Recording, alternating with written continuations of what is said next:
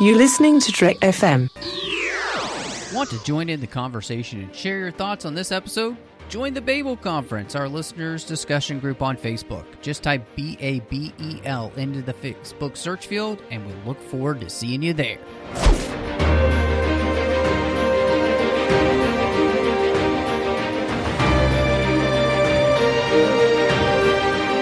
Hello and welcome to Snyder Cuts, a Zack Snyder directorial podcast. And I am just one of the hosts here, Matthew Rushing, and I'm excited to be back in the Snyderverse with none other than John Mills.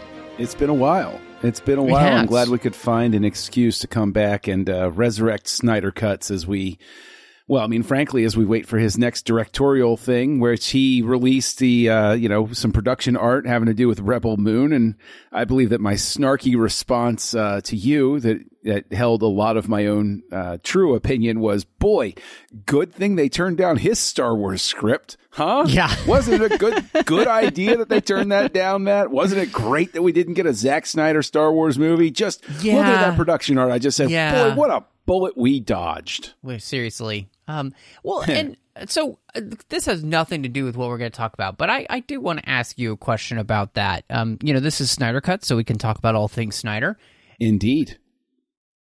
Don't you feel like from the work that we've been through here over the last year, really diving in deep to his work from, you know, his music videos all the way to, you know, the last thing we had talked about was um, Army of the Dead Yes. And I mean, and, and gosh, what we're going to dive into here with uh, mm. Army of Thieves, which is, is not directed by him, but is in his universe and is based off of his characters and a story by him. So, all that said, it does seem like to me, of all the directors that are out there these days in the mainstream, Snyder does seem to be the one that has the most connection with mythology and mythos and creating characters and universes and working in those places. And it just feels like he would be kind of perfect for Star Wars. Am I wrong, or, or am I just drinking the Snyder Kool Aid, or I don't know? A little from column A, a little from column B. I, I do. I think that you're right. He, I don't think he's singular in the sense that he's the only one touching on the mythology true. stuff. He's true. Nolan is definitely in that category. There's no question. Nolan, though, what I think is really interesting about the two of them, and the whole reason I think it's so interesting that Nolan uh, basically was producer on his uh, his DC movies, is that in a sense I see them as they both have a plug into that mythological storytelling sort of thing, the you know the necessary of fairy tales and fables and the things that make mm-hmm. up film. But Nolan comes at it with his brain, and Snyder comes at it with his heart. And so they're flip sides of the same coin. And I know that's infuriating anybody foolish enough to stumble onto a show called Snyder Cuts and not expect us to have positive opinions about Zack Snyder. Yet there it is. And it's uh, it's a territory I think that's really interesting because you can see Nolan is coming from the tradition of somebody like Hitchcock. Hitchcock, you could argue was sterile. You could argue that Kubrick was sterile, but they were getting at something very thought provoking and important as far as, uh, you know, the the storytelling tradition goes. Snyder comes from a much more gritty, uh, you know, visceral type of filmmaking that exists out there. I don't know specifically what previous filmmakers I'd put him in the camp with, but it's really, you know, honestly, it would be somebody like McTiernan, who I think is somebody who's been forgotten over time, mm, who revolutionized yes. the action genre. Yep. And yep. he really had that visceral, like, strap in, we're going to have some important, interesting things going on. Like Predator is great sci fi. Die Hard mm-hmm. is, in fact, a Christmas movie, not because of a dude bro joke, but because of the fact that it's a guy on Christmas Eve learning to open up his heart and, and, you know, be more right. loving toward right. the world sort of thing with an action veneer on it. So probably, I guess that would be the right camp to put Snyder into. Yeah, well, and he he also feels akin to you know people that like I, am just thinking of people Lucas worked with and looked up to you know, mm. like Milius and that kind of stuff. Like, eh, sure, those are the type of like. I feel like he would have been a part of that group back in the day, right? You know, and he would have been, I think, somebody who he wouldn't have been the Spielberg of the group. He would have been more like uh, the nicer John Milius. now, well, uh, I mean, honestly, in terms of nicer, that's a low bar to set. This is true with John Milius. That's absolutely correct. He, he he was not the most genteel person in the world uh, through his career. Not taking anything away from his work, uh, you know, not not a bit, not a bit. But you know, he was definitely a person. He has a definite reputation as a personality. Um, I can uh, also say that it's interesting you call harken back to that group because there's very much a where would Snyder fit, where on the spectrum there? Because I think Spielberg falls into the you can see Abrams coming from the Spielberg camp, never quite sure. being Spielberg, but wanting to be like him, where it's a it's more about fun and adventure and those sorts of things. I think that Lucas is definitely in that very deep camp, but he's Lucas is an odd bird because it's very emotional, but he's hyper intellectual at the same time. Right. So it's like yeah. that's very unique. So yeah. Well, it's almost I mean, like, like, Snyder has the emotion of Scorsese wrapped up in him too. Uh, yeah, I was going to say something like that, or you know, uh, some of the roughness of Brian De Palma. You know, uh, I think of as well Mm. in that that group of filmmakers, um, and even I think yeah, some of the melodrama of Coppola. You know, and so Oh, yeah, Certainly. I mean, I, just it, it's it's just strange to me that you know um, he he was not given that chance because when, when I think about directors who who could plug into the Lucasian view of the world and then Yeah. create something through his own lens at the same time. Snyder could do it. So, um, but you know, we'll be excited when uh, his his movie Rebel Moon comes out. and We'll be talking about it. So, thank you for uh, enjoying that. Uh, you know, cold open basically here of, of Snyder cuts. and Yeah. um, before we dive into the talking about Army of Thieves. We do want to remind you you can find us wherever you get your podcasts.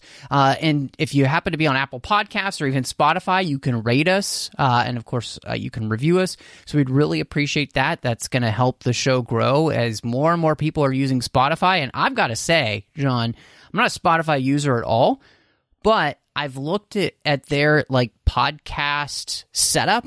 It's so much cleaner and so much nicer than Apple Podcasts. So, I mean, I'm not even a user, but I the setup is gorgeous. I, I'm terrified to uh, say anything in agreement because I'm pretty sure uh, since I have an iPhone, Apple just heard us. It's and true. um, I'm expecting everything in my house to stop working by tomorrow morning. So thanks a lot, Matt. Thank you so much. I appreciate it. I really do appreciate it. And of course, uh, you know, you could find us, as I mentioned, anywhere you get your podcast. Please do follow us on Twitter at the 602 Club. We're on Instagram at the 602 Club TFM. You can also find us on Letterboxd as well under the 602 Club. Uh, of course, you can find the entire network on Facebook at facebook.com slash Trek FM. We're online at Trek.fm. The listeners only discussion group you can join called the Babel Conference on Facebook. Um, all of those places. And this is the very last show that's going to appear in the feed of the 602 Club in 2021. And as we move into 2022, we could absolutely use your help to make sure that the network can keep producing all of these shows. And so please go to patreon.com slash trekfm and see how you could be part of our team. We would really appreciate it, and it makes a world of difference to us uh, if you would uh, make us a part of your contributions every month. Every little bit really helps. It does indeed, and I can promise, I can swear on this uh, stack of carpet samples right here that not one dime is used toward my burgeoning gold chain collection. This is true. This is true. Um, not at all. Uh, actually, Not it's at all. not used towards anything other than us making sure that we can pay for all of this, the sources that we need to make sure the podcasts come to you. And it also keeps all these podcasts ad free. So, um, and, and you know what? No, but, but before you jump on there, I want to say that that is more important than anybody really understands. The pressure for advertising on podcasts is insane. It is through the roof because they finally figured out that we're on an island right now and anything that marketers can monetize, they're going to come after. So if you want to keep your podcasts ad free and flowing smoothly and running, please go over to Patreon. Please help out the network. Please help out this show. It would be greatly appreciated. Yes, absolutely. And so, well, John, this is interesting because, you know, uh, as we're a Zack Snyder directorial podcast, this is not something that he directs. And yet, as we mentioned, Army of Thieves is in his Army of the Dead universe. It's all based off of things that come directly from him. It's based off a story by Zack Snyder. Uh, and so, really interestingly, I, I wanted to ask just straight up front because uh, Matthias, and I think you would say his last name is Schweighöfer, is actually the director. I'm making my best attempt here at that. Um, and so, because we've spent all this time talking about Zack Snyder, and, and the last time we got together here uh, on this bonus show, we talked about uh, Army of the Dead. What did you think of the directorial effort here by Matthias? And did it kind of fit within the universe that Snyder has created with the Army of series? Unquestionably. I think that the visual style on this matches up closely enough without parroting it. There are certain shots where I was like, I can definitely tell uh, that this belongs to that universe. It has a visual style that's its own, but at the same time, very much plugs in. Like if you did, if I, if you stripped all of the credits off so that I don't know who directed it, I don't know who shot it, I would say this looks like Army of the Dead. And in a complimentary way, it looks like it belongs in that universe. Now, some people could take that as a uh, negative and say, oh, we'll make your own look and sort of, but I would argue that you're at least somewhat obliged when you're within a uh, a connected universe to have some sort of tie that makes it clear. Like Marvel movies are all colored the same right. way. Right. Right. There, there's a uniformity there of style so that even no matter how unique the director is, you can still look at it and say Marvel movie. There's certain things they don't do, certain things they do. And I think that this follows the same sort of thing. I mean, did you feel the same way? Did you did you see it as a similar enough sort of mm-hmm. thing? One of the things that um, I was really struck by was the visual language of the film and how it it did feel a little bit like Army of the Dead, but at the same time, you know, they're not using the same lens that they did there, which we talked a lot about in that episode, you know, how that didn't quite work as well for you, but I loved it. And and and here, honestly, I think the lens has a lot of warmth and a lot of clarity. Um, and really, uh, it stood out to me just how gorgeous the film looks. Um, the shot composition is wonderful. Uh, I, I, think the coloring of this film is is gorgeous, everything looks pristine in it and, and in a really incredible way. I mean, they, they take you to these beautiful locations in like Germany, the Czech Republic, and other places, and they make them all feel like postcards, place you want, mm-hmm. places you want to visit. And so I really liked that. And I think you're absolutely right in that it felt like it fit within the same universe without being derivative of what Snyder had done. Um, and I think, you know, Matthias really did something great here in in the sense too that one of the things that stuck out to me about the direction that this film took is that not only did it kind of feel like Army of the Dead, but to me, this almost had the same feeling of what I wish the original Suicide Squad had turned out to be. Because mm. you know we have some of the same like fun lettering that comes up you know very much like that original suicide squad which army of the dead kind of does too um, but there was something about the way this film did those things that really worked for me and so i think that was another really good choice in you know they're doing kind of the classic heist movie in many ways but it had a heightened sense of reality to it a little bit like a comic book movie and maybe that's because we get a little bit of the zombie influence in the sense that that's happening in the states right now and they're trying to contain it. But otherwise this is very grounded and and yet at the same time they were having some fun with it. And and I was just thinking to myself man this is kind of what I think we all hoped the original Suicide Squad was going to be, and then wasn't. I think that's a very interesting, uh, you know, take to have on it. Uh, I, I, I do. I, I think that's very unique. I can see exactly what you're saying. what I really hook on to and what you said there, though, isn't so much the Suicide Squad thing.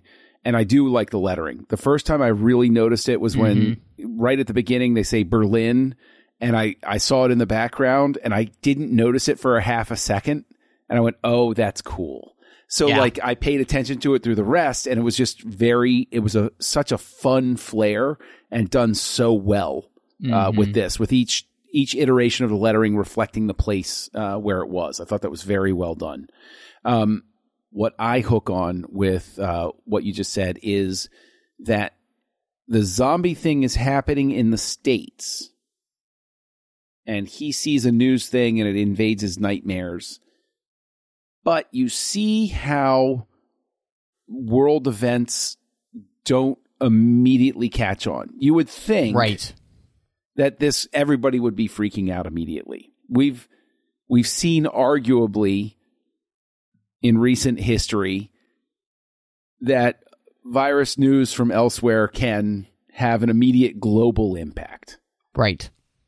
Whereas this sort of harkens to what I'll go ahead and call the before time, where it was happening mm-hmm. somewhere else. So it was like, yeah, I might be tangentially aware of it, but I wasn't really paying attention per se.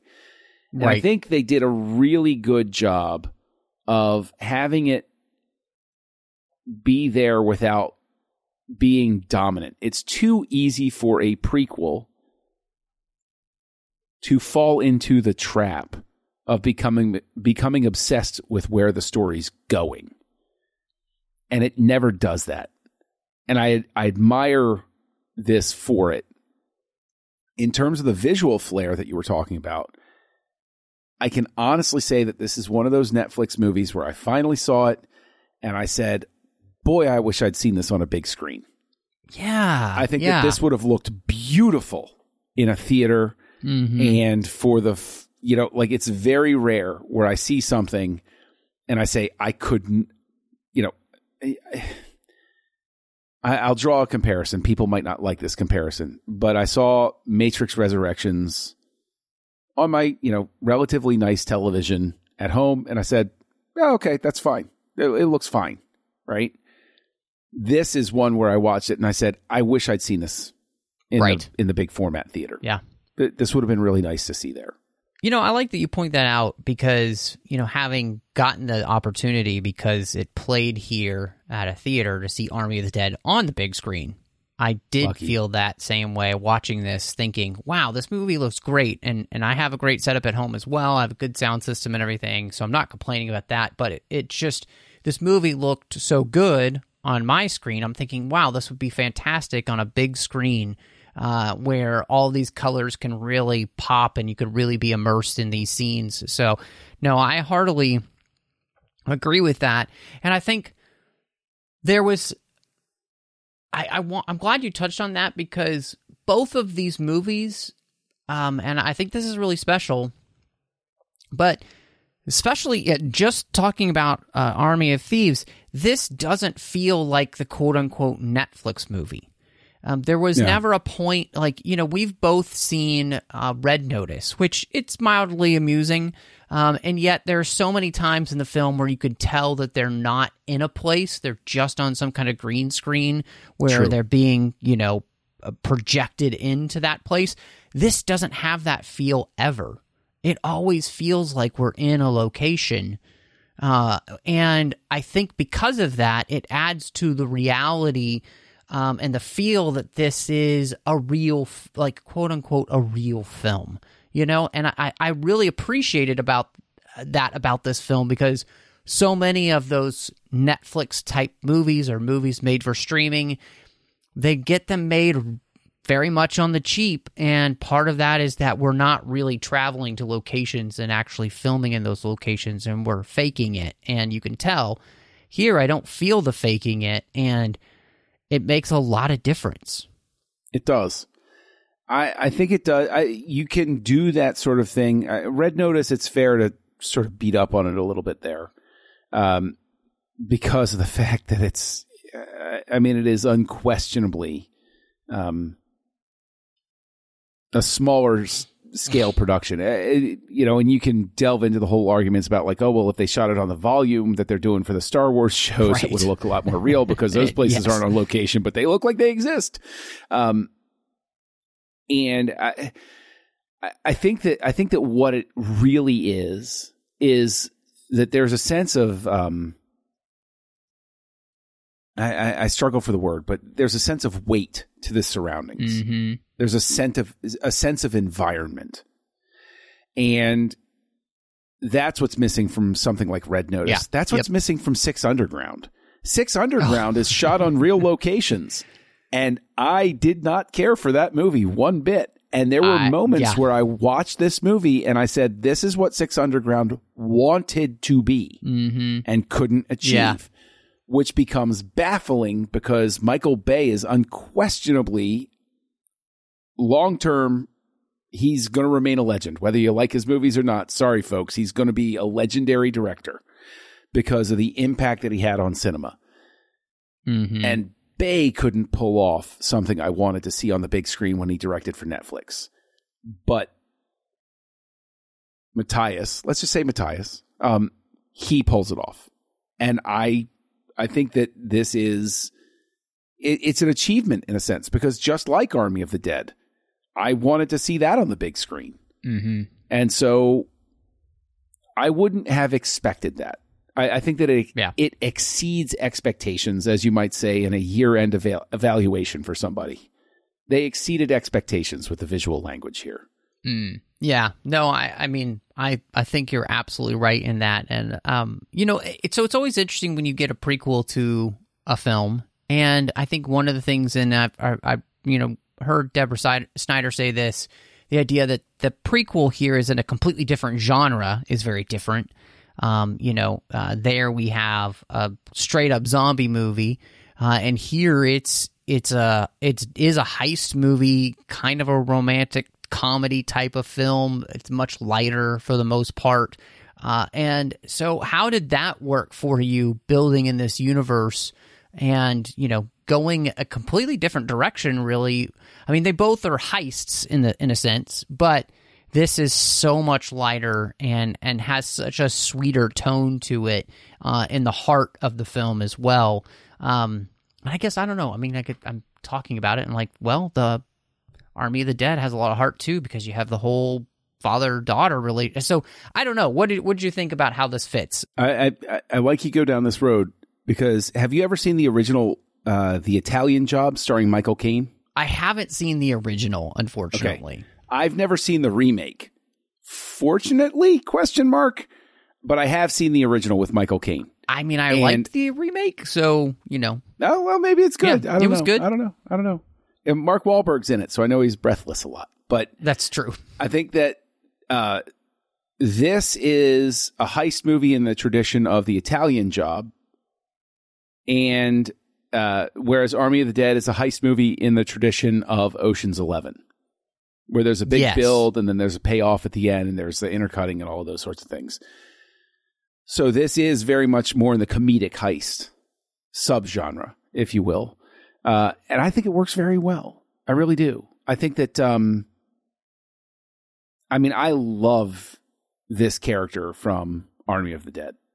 I think I'm on record as saying that. I think we're both on record as saying that that he was just uh, delightful in in Army of the Dead, and I was skeptical. I won't lie. I was skeptical that this character could be the focus of an entire movie like this, but they pulled it off. And there were moments where I was legitimately laughing out loud at what was happening on screen.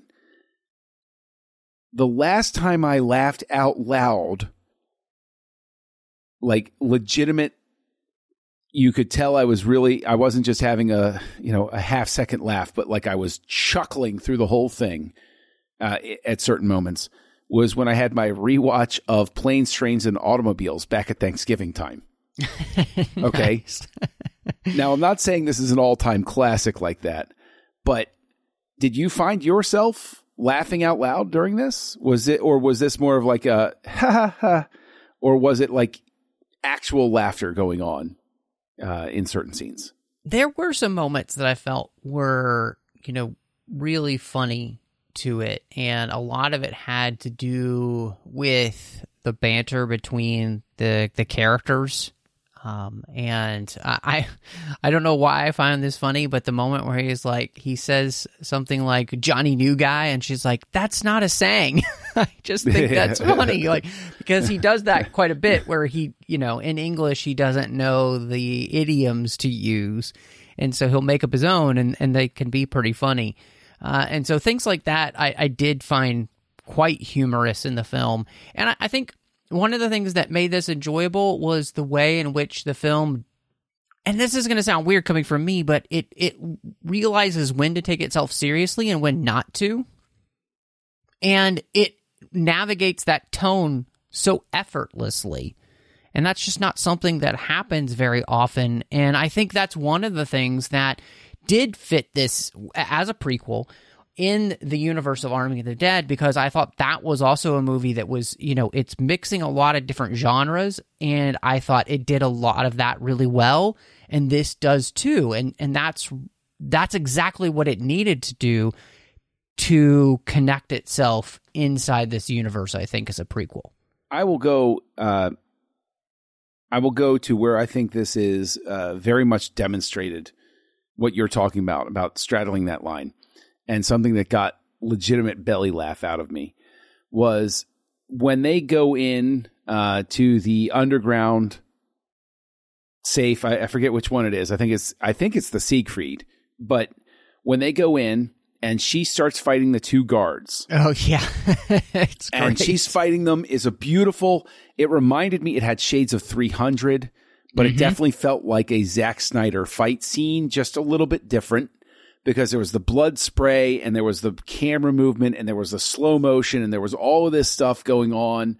And I thought it was just really a, a great tribute to the way Snyder does action beats. Mm-hmm. Yeah. And then the, you know, and it's going through. And then when the sound comes back to the quote unquote real world, he's doing that beautiful squeal that he does when he's in a bad situation. yes. And it, it was it's such so a good. perfect use of getting your adrenaline up and then giving you a laugh so that the laugh is a, a like an actual release payoff at the end of it. Mm-hmm. And you just, I mean, I'm smiling thinking about it now because every time I hear that scream that he has, it's like that in and of itself makes the movie worth it so far as I'm concerned because it's just so much fun. I, and, and that's the thing is this is a movie, and I think Army of the Dead sort of falls in this category as well, where uh, you know a, a, mutual of ours named Craig he he has a saying that he likes to roll out every so often where he goes, "Do you remember fun?" And it was so great to watch something where I could say, "I remember fun." Mm-hmm. I remember when it was okay to make something that just yeah you were just having a good time. It wasn't trying to change the world. It wasn't trying to change your point of view on anything. Mm-hmm. It was mm-hmm. just having fun. I really I like that point, and it, it it's interesting. I think you know many people uh, might find it strange, you know, coming from me because I I tend to be somebody who talks about how they really enjoy, you know, their movies to be serious and all those things. And, and much of what I like about what Zack Snyder does, especially with his superhero movies, as we've talked about here on Snyder Cuts, is very much that. But I, I think the beauty of you know Army of the Dead and now Army of Thieves is that we can truly see you know Zack Snyder uh, and his you know friends have great senses of humor, and you know if you've been watching any of his movies, you know that that's the case. You know he he's not above putting something funny in his films when it, it works. And I think these type of movies were meant to, to have much more levity to them while at the same time, you know, um, having some seriousness. And one of the things I think that really makes this work is there's some great relationships here between the cast playing off one of no- one another and giving them enough of a backstory uh, together and everything to make this work. And I mean, to me, this was just a great, group of people to spend time with. And it was so well cast. Like, I loved everybody in the movie. I thought they were fantastic. They all play their parts to perfection. Um, and and not only that, but I mean, I just I found some people like I wasn't really uh, familiar with Ruby O. Fee, uh, who plays Corinna, and I thought she was great. You know, I, I want to see her in more things. You know, I've loved, you know, Nathalie Emmanuel for a long time because she's in great uh, Game of Thrones, but she was fantastic here, you know, and so um, Matthias is is fantastic. I mean, I already loved him in in you know uh, Army of the Dead, and I think he's great here too. So, uh, you know, this is just a great cast who played off well each other really well and had a lot of chemistry together. Uh, I agree about the chemistry. I do think that uh, Ruby O. Fee, I, I don't know her from anything else. Or if I do, I don't remember her mm-hmm. from anything else, but I'll remember her now. And when, when she shows up somewhere, I will remember her. Um, I didn't watch Game of Thrones. So Nathalie Emmanuel, great job. And I'll, I'll look for your star to rise. But I think that, uh, one of the scene stealers was actually, uh, and I'm, if I mess up his name, I apologize uh, Guz Khan as Rolf. Yeah, I thought that he was a scene stealer. I really liked him. He he does such great acting with his eyes, where he communicates a lot, even in the scenes where he's not saying anything. I got to tip my hat to Stuart Martin as Brad Cage because I detected in him, and I want to get your take on this. I detected in him a little bit of a Zack Snyder roasting going on because he had a similar sort of look to Snyder, and it almost feels as if uh, Schweighöfer, Hoffer, was doing a sort of subtle little joke that this guy who headed up this group reminded him of Snyder as a director on the set of Army of the Dead. Did you get any vibes like that? No, but that's really fascinating to to think about now, and now I'm like, oh well, I need to watch the movie for a third time uh, to to to look at that because that's really interesting, and, and just being the the really gung ho, you know, you know, everything to the wall type of of guy, you know, right? Um, and there's there's no can't. It's just go go go. No, I could I can see that as you're you're bringing that up, and that does I think make a lot of sense. And uh, you know what's funny about him too is just like I I just love them kind of making fun of that type of character in this in the sense of like the guy who is the ultimate action hero. Yeah. Who is so obsessed with the idea of being an action hero he names himself Brad Cage.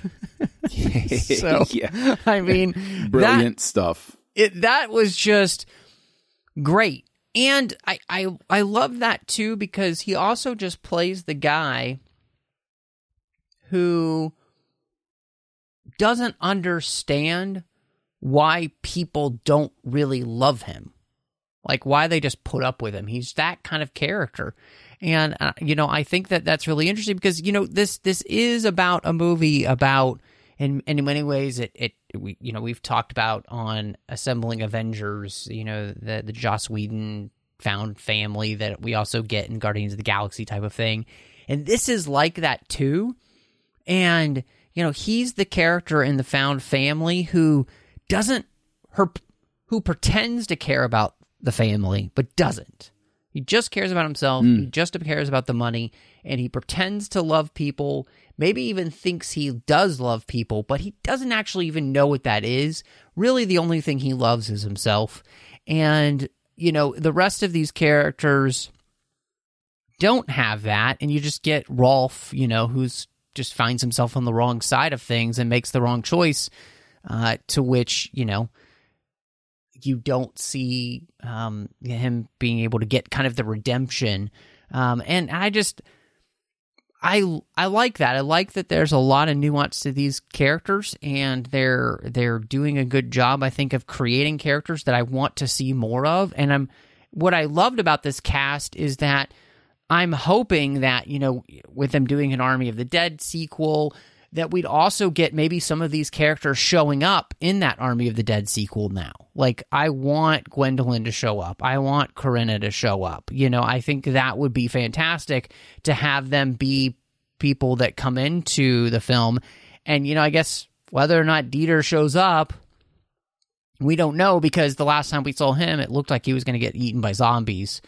So, Mhm. um, but I, this this cast is just they're, they're really dynamic. They're really fun to watch on screen. I agree. I, I think that they're very well done, and I think that that's one of the strengths of the movie. And there are weaknesses here. Uh, you know, this this this can't be just like an hour long love fest or anything like that. But you know, just to sort of like close out that thing is what I think this movie does. It's very smart, and it's from a very basic script structural level. Is it keeps the scope small in terms of the characters you have to follow. Yes, yeah, I think one of the biggest problems with cinema nowadays is that there's this driving need, this impetus to make everything too big. And everybody's got a name and everybody's got a this and everybody's got a that. Yes, there are crowd scenes, those sorts of things.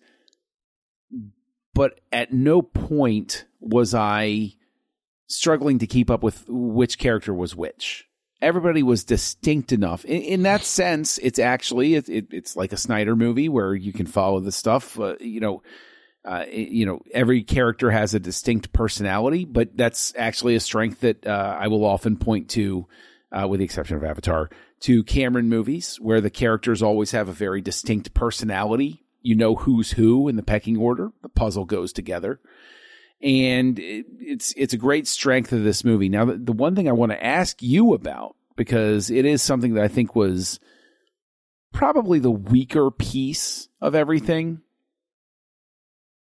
was the uh, the Delacroix, uh, who's uh, Jonathan Cohen, played really well, but that plot of the Interpol detective following them, I, I don't think it had the payoff that they were intending. I don't think it really right. reached that tension level that I was looking for in somebody following them. And it's not the fault of the Mhm. actors. I think that it's a structural thing where it was a little bit nebulous about why he cared so much about catching these people as opposed to anybody else. Right. I think that could have been teased out a little bit more. Do you agree or do you disagree on that? No, I do agree. Um, I, I, that was the one part of the story where I do think, you know, you kind of mentioned the fact that it's not a perfect film, and I, I think that that's one of the places where its imperfection does show, uh, in the sense that that's not really enough of a focus, and or there's not, like you said, there's not that reason given as to. I mean, other than he got shot in the butt by one of them, which I, you know, I think maybe having just maybe one flashback or something to uh, you know his interactions with this crew and the fact that he's been after them for years and has been unable to take them down would be well advised. Yeah, I, you know, I'd go a step further and I'd offer that maybe, just maybe, there's an iteration of this script where it's not a necessary subplot. That if you wanted to make a sequel to this, you have Delacroix in here, and this is the mm-hmm. incident that drives him to distraction. Where Matthias gets away, and so one person of the crew, and he wants to follow him, et cetera, et cetera, et cetera. And so there's less of a burden of backstory that I think isn't fleshed out adequately, which plays into the motivation, could play into, you know, it, it's it's sort of the Mace Windu approach. Mace Windu has a very small role in the Phantom Menace, but it pays off in the later movies. I think that Delacroix would have been better served as a character by being that sort of Mace Windu thing, where it's a very small role, but it pays off in the later movies if there Mhm. are sequels Yeah. with him in it. But it's sort of the the promise of the character, and uh, the reason I specifically call out the performance is because I think Cohen does a really good job. I like what he's doing here. Mhm. It's just it doesn't mesh with the rest of it, Mhm. and it's not his fault. I think it's the fault of the the structure. Yeah, I do agree with you in the sense I I think that it's a little bit more about them not just giving him enough character development uh, in the film, and and, and maybe just enough time. Uh, and I do think that that you know makes a difference um, in in in the movie. And um, I, I was interested because you had brought it up, and, and I think it's worth talking about. Was there anything else besides that character um, that you know didn't work for you as well as you'd maybe hoped with this film? I think it was a little long for its runtime. I think that uh, maybe it it speaks specifically to that aspect of it, that specific subplot. I think you could have cut about ten or fifteen minutes from here, uh, just by reorganizing the script a little bit. Uh, But where I struggle with giving it a criticism is that the core cast is so very charismatic that probably the only thing I'd really ping it on is that it's a little too expected to go down the betrayal road that it does.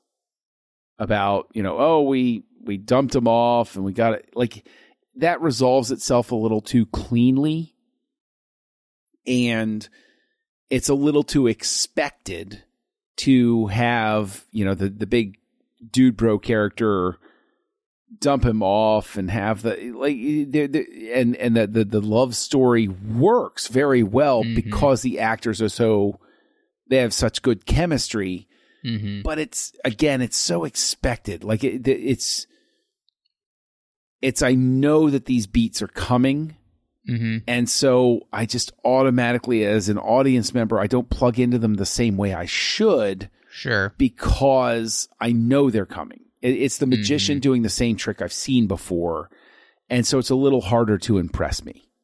Mm-hmm. That that does make sense, and I think I understand that. You know, I, I think one of the things that I I wasn't, um, I, I do think I probably could have had this be just a little bit shorter, tightening up just a little bit. Uh, either that, or I think uh, you could have made it a little bit longer if you were going to spend a little bit more time with the detective.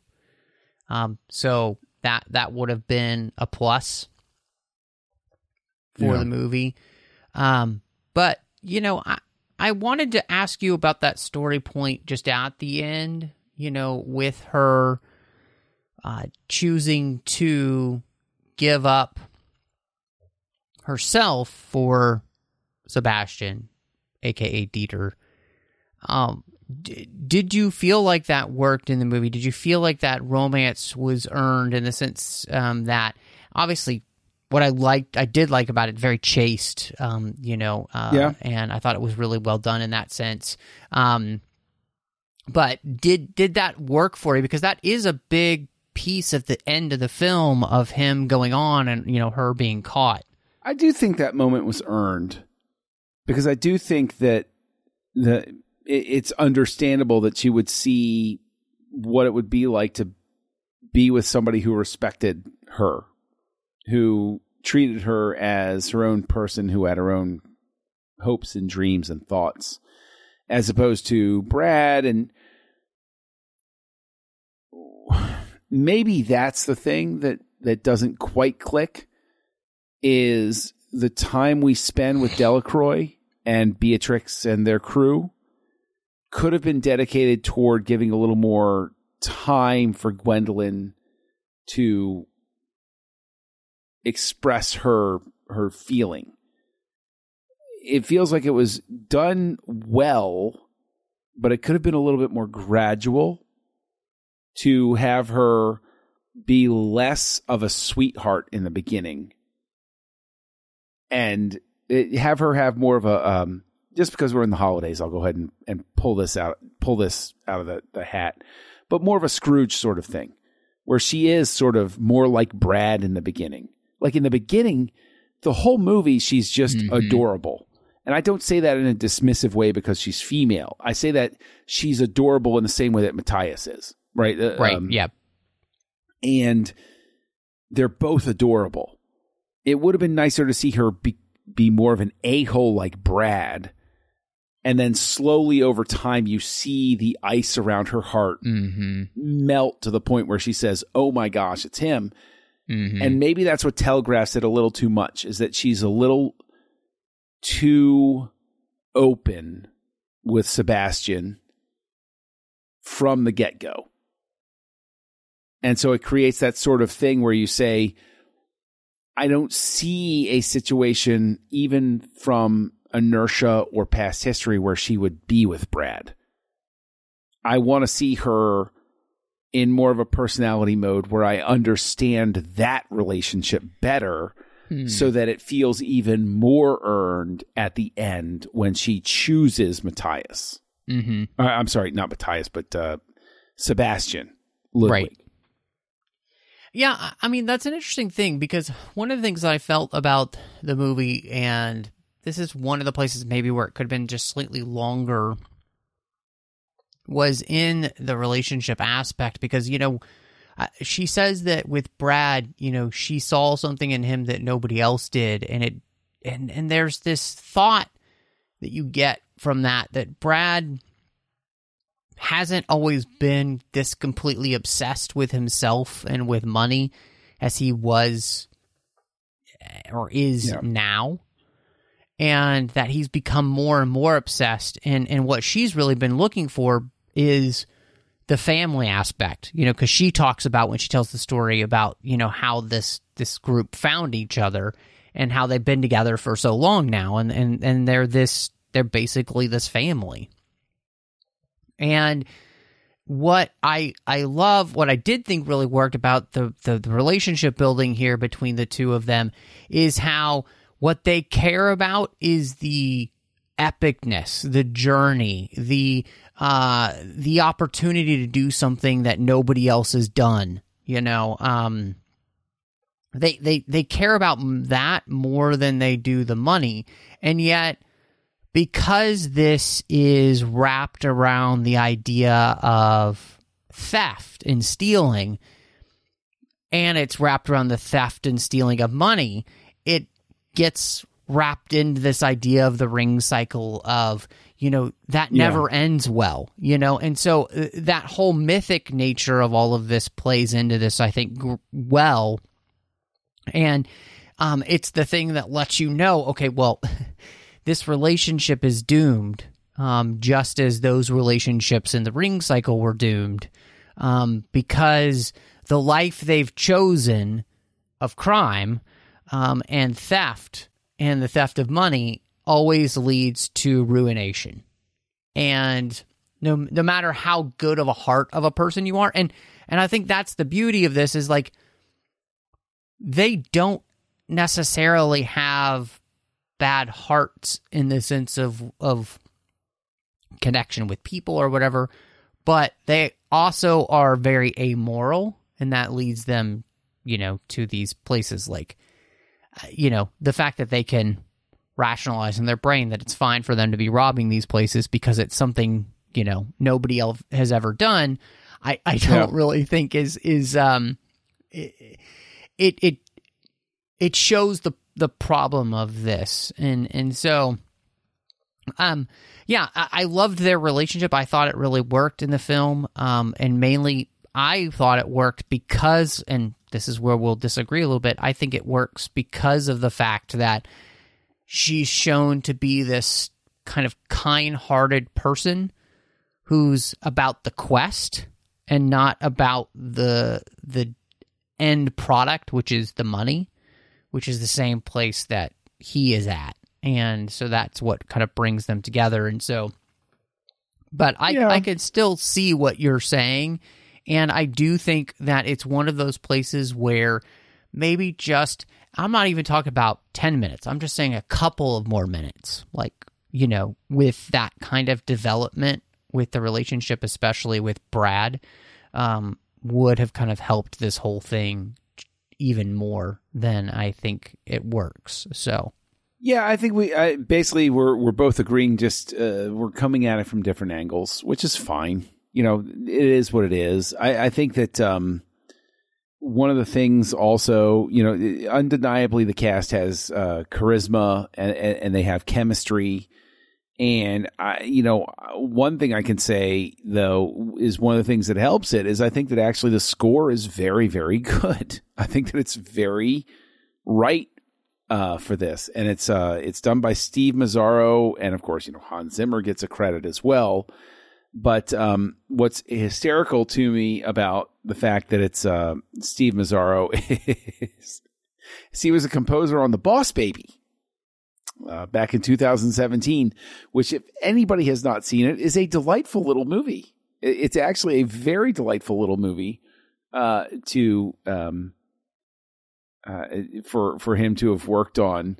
But what's really interesting is that he you know, he does the boss baby, but there isn't really anything notable about his uh, his credits other than that. And I mean, I think he did. Yeah, he did the music as the Magnificent Six in the Amazing Spider-Man Two, which is a movie that I think is best forgotten.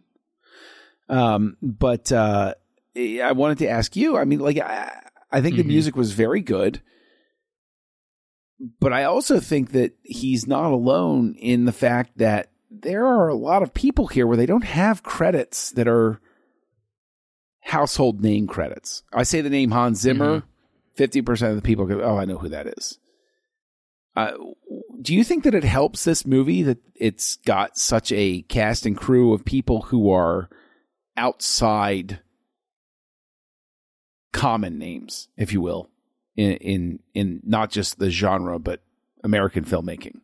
I think, and I'm I'm glad you brought up the music as we talk about in in all of our uh, discussions. But you know, it's interesting because you know he had he does have a credit in No Time to Die with um, Hans Zimmer. Uh, not only mm-hmm. that, but he's also credited with music in uh, Wonder Woman eighty four. Uh, as Dune well as, the, as well. Uh, yep, the rhythm section, uh, Dark Phoenix, Lion King, uh, BVS, Man of Steel. I mean, you know, so he does have credits going back because he's part of the whole network of Hans Zimmer. Yeah, Zimmer's stable. Yeah, exactly. Yeah. And I I think he's he's really good here in the sense that he's able to tap into some really fun kind of like zany music to go with the whole heist aspect of the film and yet it doesn't just feel like another Ocean's 11 type score. Yeah. He's able yeah. to create kind of his own take on that and I think it works perfectly for this film and and part of that is the fact that it fits the title character very well. You know, which it's it's just it's not quite what you'd expect because that's what our title character is, you know, like our our our main character here in Sebastian is not quite what you'd expect as the lead for a movie for the person yes. for a movie to be about. And I think that that's perfect. Um, and so I really like the way that he he took the score and what he did with it. Um, and I think it's a lot of fun. And it's one of those scores too where I think it works so well within the movie. Um, and I haven't really listened to it much outside the film, um, but I'd be interested to do so to see how it stands up on its own. Yeah, I think this is definitely a score that's going to wind up having to be tied to uh, the visual work. But I also think that um, one of the blessings slash curses with a movie like this is I do think that the uh, the special and the visual effects are done well enough that they're not particularly noticeable. There's nothing flashy here with the visual effects. And I think that's a they're very good, but nobody's going to talk about them, if that makes sense. You know, where it's like, oh, well, you know, it's this is a good credit for people to have, but I'm never going to point to this movie and say, what great special effects it had. But there's the blood effects, there's the the practical effects, there's the zombie makeup, there's all of this stuff that goes into it, and I, like you know the whole the whole saying is uh, good editing is editing that you that doesn't draw attention to itself. And I think that the the visual effects here are in the same category where they're very good. Uh, you know, when he's cracking the safe, that's CG, where they're going into the inside and they're looking around and it's engaging and it's good and it's very, you know, it's a camera. I know the camera can't get there. So there's a little bit of a disconnect because it's very obviously CG because I know a camera can't get in there. But did you have a did, do you think that the visual effects were were appropriately good for this? Do you think that they were a detraction? I think that the beauty of the special effects in this movie is that I don't notice the special effects until we're doing the whole thing with the safe. Yeah. And there, it's a conceit that my mind can allow it to be like, it's fine. Whatever it looks like is fine because that's what we're doing, you know? Yeah. Um, and I, I think they do it really well. Like you said, they create something engaging, they create something interesting to be looking at, um, and it helps kind of sell this idea of just how good he is about connecting the sound design to what's happening with the CGI there.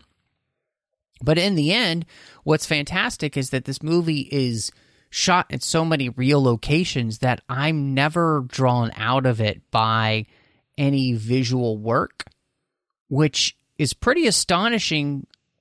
And I, you know, I hate to throw Netflix movies under the bus, but it's astonishing for a Netflix movie to have that be the case because so many Sure. Netflix movies, I think, rely on you know, kind of cheap CGI to to cover up the fact that they're not really where they're supposed to be.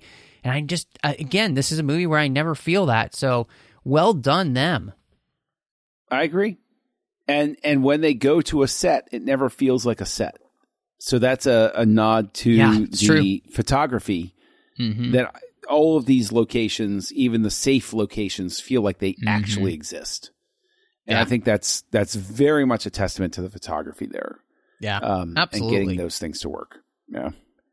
Well, I, I'm I'm really interested to kind of hear because I think we've had you know just many really good things to say about this film, and so I'm wondering then where you kind of come down with your ratings for this movie. I uh, I wind up giving it the same rating that I gave Army of the Dead, three and a half. Where it's this isn't something where I'm going to run around saying to people, "Oh, you've got to see this movie." Right? When you hit four, that's when you get into the territory. eh, just to explain my ratings, four is something where when somebody says, "Oh, what about Army Army of Thieves?" I'm like, "Oh, cut the time out. You you should see that." this is something where I'm going to qualify it and say, you know, if you like this type of movie, you're really going to enjoy it.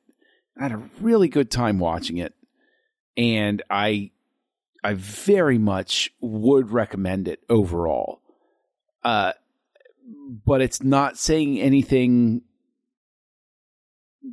It sort of works to its own detriment, where it's not saying anything huge. It's not making a big statement.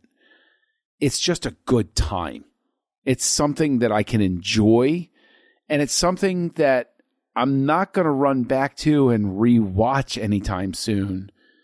But it's that type of movie where if we were still in the cable days and I was walking through a room and Army of Thieves was playing, I'd probably sit down and be like, oh, you know, I'll watch a little bit of this and probably wind up going through to the end, if that makes sense. So, three and a half. What about you? Yeah, I went with a four with this one because that. I really just enjoyed how well it's done. You know, for a movie like you said, where there isn't a ton that it's doing that's different or anything, it's just so well polished and it looks gorgeous. And having seen this movie twice now, I didn't mind watching it again. You know, like and and honestly, it was it, it was in with within a few weeks of of each other, which is pretty astounding. Um, and part of what drew me in and, and really kept me enjoying the viewing was just how beautiful this movie looks. Uh, and I think uh, the the production value of it is so high. Um, it's just that's that's something that you it it's sad to say these days, but that's something that's lacking in so many of our two streaming films these days. And so yeah, I mean, I give this a four. And not only that, but I think the cast is so enjoyable here, and I enjoy watching them and what they're doing together that it's something that I will probably, you know, revisit every once in a while just because it's a fun thing. And, you know, it's that kind of thing where it, it's lighthearted enough where I can just kind of put it on and enjoy it without having to, like, really be so engaged to the hilt, you know? Like, and so, and I, I think this is a beautiful way of kind of opening up this this Snyderverse here, uh, and and makes me look forward to more Army of the Dead universe stuff because you know we can do different types of films in this universe and they work really well and I enjoy them and I enjoy watching them. So yeah, I'm excited for that, and uh, hopefully we'll be getting that soon. I know, obviously, Snyder's working. I think right now more ardently on Rebel Moon, but we'll be back with uh, you know Snyder cuts when that happens. Um, and John, if people want to catch up with you and see what else you've got going on, where can they find you? Look for Kessel Junkie. It's the it's the brand of mayonnaise that you're looking for on social media. K E S S E L J U N K I E. And uh, Letterboxd is the most fun. Uh, you can also find me over on the Nerd Party Network co-hosting a show, two shows actually. Uh, one called House Lights, where we look at the work of directors by different classifications and categories, and also on Aggressive Negotiations, a what I feel is a, a special Star Wars podcast uh, over there on the Nerd Party, which I co-host with you, good sir, Matthew Rushing. Well, and it is so much fun to be over there with you, and uh, you can find me uh, all over the place under the moniker Matt Rushing 2 uh, you can find me um, on Twitter, Instagram, Letterboxd, Vero, uh, you know, all of those type of places. Um, and of course, you can also find me uh, here on the network inside the uh, 602 Club, the main show we've got going on in this same feed. So please check that out. Of course, doing Assembling Avengers with you there, John, as well as over uh, on Trek FM 2, you'll find The Orb, Warp 5, and Literary Treks. The Orb is about Star Trek Deep Space Nine. Warp 5 is about Star Trek Enterprise, and Literary Treks is about the books and the comics of Star Trek. And then aside from aggressive negotiations over on the Nerd Party Network, you'll find me doing Owl Post with Drea Kaufman. That is a finished show, and we walk through every single chapter of the Harry Potter series, one chapter at a time. But as always, thank you so much for joining us. This is 2022.